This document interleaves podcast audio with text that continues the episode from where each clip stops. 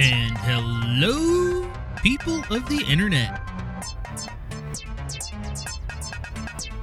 How's it going today? How you doing? I'm Billy Bones, and this is a walk through the mind, a moment where we can sit down, hang out, chit chat, discuss a handful of ideas that have been bouncing around inside my head. See if we can't take those ideas for ourselves and go out and get the conversation started with friends, family, the people we meet on the street, or maybe we just get those gears turning within our own head and see where it takes us. So I'm recording this on the morning of Christmas Eve 2022, a time when the polar vortex has broken free from the Arctic and come down and covered the entire United States for serious cold weather. Is it climate change? Is it weather change? Don't really know. Not a weatherman, not a meteorologist. I have a fascination with pressure systems, but that is in the very novice stages. I more or less just appreciate watching how the clouds shift and move in regards to mountain ranges or lack thereof. Remember seeing one line of clouds on my trip to Jackson a couple months ago. Month ago? Who knows? Time is so lost on me. But just this straight line of clouds. Open sunshine where I was and up ahead. And fascinating. And then you drive underneath all those clouds and then there's a, just another straight line cutting it off. And just sitting there going, that's where that's where high and low meet, coalesce, and push things along. That's kind of what we've been seeing throughout the entire United States. Definitely a different aspect of how weather is influenced, at least down here in Knoxville, in comparison to Seattle. I've been getting pictures from friends up in Seattle, and it's been a disaster up there. It's not the first time freezing rain has happened out there, but it's definitely one of the heavier hitting ones compared to what, again, I've seen. I think there were two events in the 20 something years I was up there. And that has to do with Canada exporting their cold weather, their climatological warfare on the United States. I guess sharing is caring in the grand scheme of things.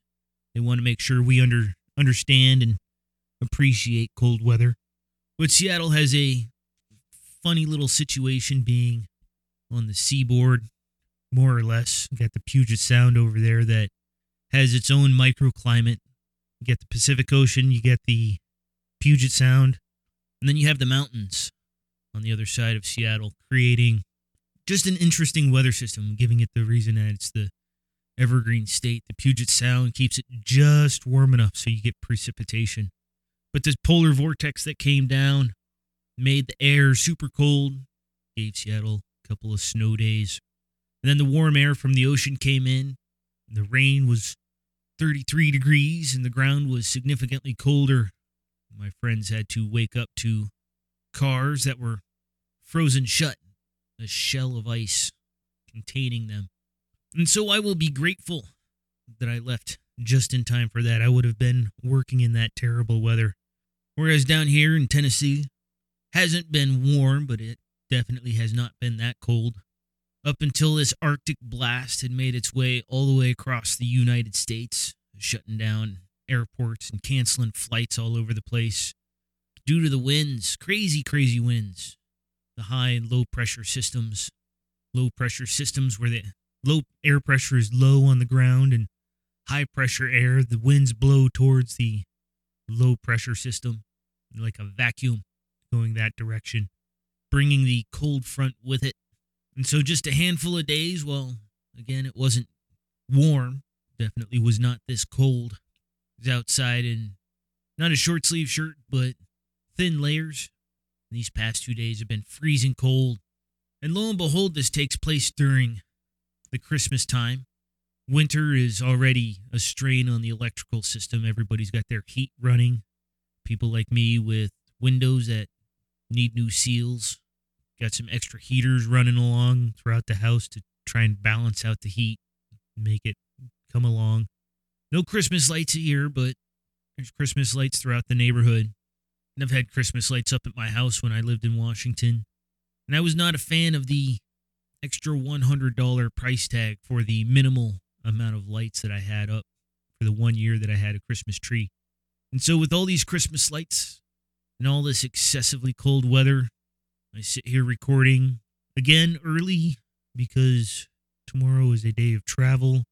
Who knows what the next couple of days are going to bring for me. And I'm hoping I can get this recorded when there's not going to be a power outage. I sat down this morning and right after the tea kettle finished boiling, the power went out. And I went to go ahead and report it. I figured it might have been just some excessive wind and something blew over, knocked a power line loose or whatnot. But the Tennessee Valley Authority, the electrical company of Tennessee, is telling all the regional operators to control and make sure that the power is fluctuating accordingly. We've got those pulse widths and we've got extra again that extra strain all everybody's it's not normally this cold. My little goldfish pond has 2 inches of ice on top of it. That is definitely atypical. But as I went to report this morning, said that TVA was telling local areas to run rolling blackouts, trying to keep it at a 15 minute interval, bouncing around between neighborhoods. So that way there's not an excessive strain on the power system, on the power grid. So that way it doesn't overwork. We don't cook some lines. Everybody gets to be balanced out and as miserable as 15 to 30 minutes of cold air inside the house and you know no Christmas lights, no internet, no whatever It's better than being out for days because we fried some capacitor down at the local area. And it's not that I have much to say on this today, this crazy weather, but again, to just kind of think about our power consumption, think about all the lights. When I grew up as a kid, we had those light bulbs, giant light bulbs. Those seem to be ancient artifacts to most people now, but get the retro style kind the kind that if one bulb went out, the whole strand of lights didn't work. Then they got creative and they got the smaller light bulbs. They still had the situation where if one went out, the strand didn't work. Then they improved on that just a little bit more. Everybody's got lights up. Some of my neighbors have so many lights up. I'm willing to bet that if there were snow on the ground, they would they just melt them all away. But I know that's not true. These little tiny light bulbs we have nowadays, and the LEDs that don't put off any heat at all for the most part aren't going to melt anything. But in our time of green, our time of energy switch over, our conversations of energy consumption, and just the conversation of the light bulbs just last week, feeding back on energy. How do we balance things out? Are we, will we be allowed to be festivus, festivals, celebrate festivities, I guess that's the proper term, phrasing, in the future when we're only able to rely on green energy. This pressure system that came through, if we had some windmills around here, I guarantee those would have been spinning. The overcast clouds haven't helped, but a little bit of solar would have gotten through.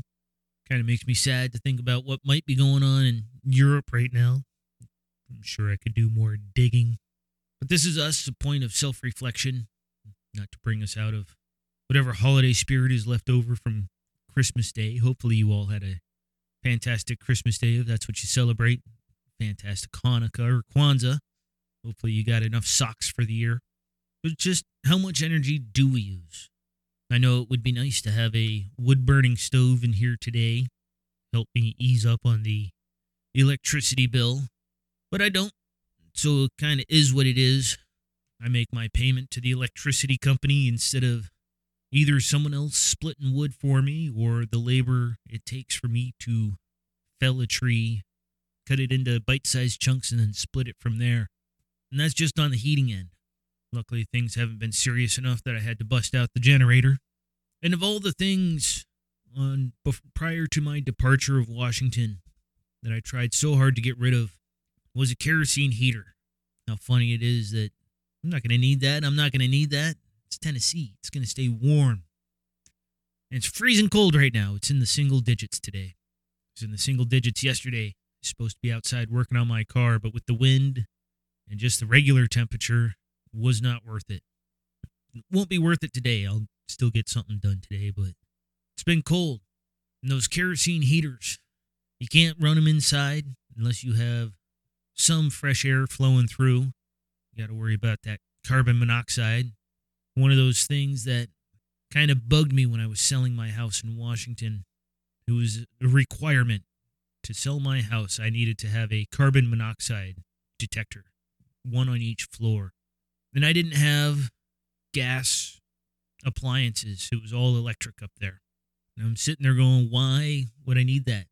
But it's for the people that would bring in the charcoal or the generator or the kerosene heater, put them into the house, putting off carbon monoxide. And before you know it, you just go into a long sleep. Somehow we all don't get the notices that that's not good for you, but yet everybody will tell you that smoking and drinking's bad for you. But worse comes to worse. If there was a multi day power outage, I may risk it, and bring the kerosene heater inside, keep myself warm. But at the very least, in the garage where there's no heat, no actual heat in the garage for when I have to work out there and I'm willing to open a door or window. Not today. All that air pressure systems between the warmth of inside the house will just blow it all outside. I don't feel like paying to heat the outside. But when the garage is cold, there's heating options available. Some heating options let us have a wired heating system, like an oil filled radiator. One of those things from back in the day that used to be attached to the walls, and technology has allowed us to run an electrical cord from the wall and wheel them around and put them into specific rooms for quality ambient heating. We have the option of propane, be that the small little tiny burners or some of the forced air ones, which really kind of cook the area, small little area. And then we have kerosene heaters, another efficient way outside of the the byproduct of this evil fossil fuel, or the propane of the natural gas, or whatever we're using for the electricity, to be able to heat these shops, these extra areas within our households, so we can be productive and get things done when the colder weather hits, be that single digit temperatures or maybe it's just 35, just cold enough. You're not working that hard and you just need it warm enough. Or maybe we've got barn animals. Need to be able to heat the area just a little bit more, make sure they don't freeze. It's just a thought. It's all just a series of thoughts, a series of questions, a point to try and see where we think about where we get our power when things get just a little bit chilly, weather decides to change just enough. And in a couple days, my goldfish pond will be all thawed out. Two inches of ice on top of that thing. It's mind boggling.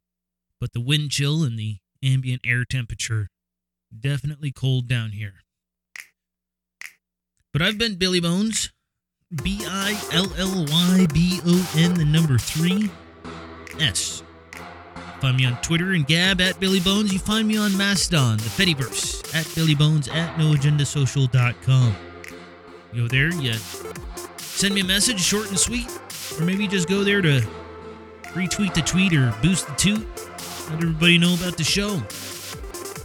We've got a website, billybones.com. Remember, that's spelled with the number three instead of an E, Billy Bond 3S.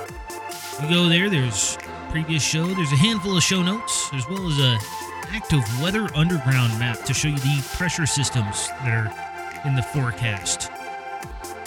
And this is a value for value show. If you found value out of this episode or the entire catalog, fantastic. First thing that I ask that you do is you give the show a share. Maybe someone else comes up with a talking point. Get those gears turning. But if you feel it's worth monetary value, like today's executive producer, Sir Sean of the Allegheny Valley, thank you, sir, for sending in $15. Thank you for helping me keep these lights on, as long as TVA says it's okay. But if you feel that it's worth Satoshis, use your Podcasting 2.0 compliant app. Chip in, send in some some digital, tiny, tiny, tiny bits of Bitcoin. Keep this show alive. But thank you for listening. I love you guys. And I'll talk to you next week.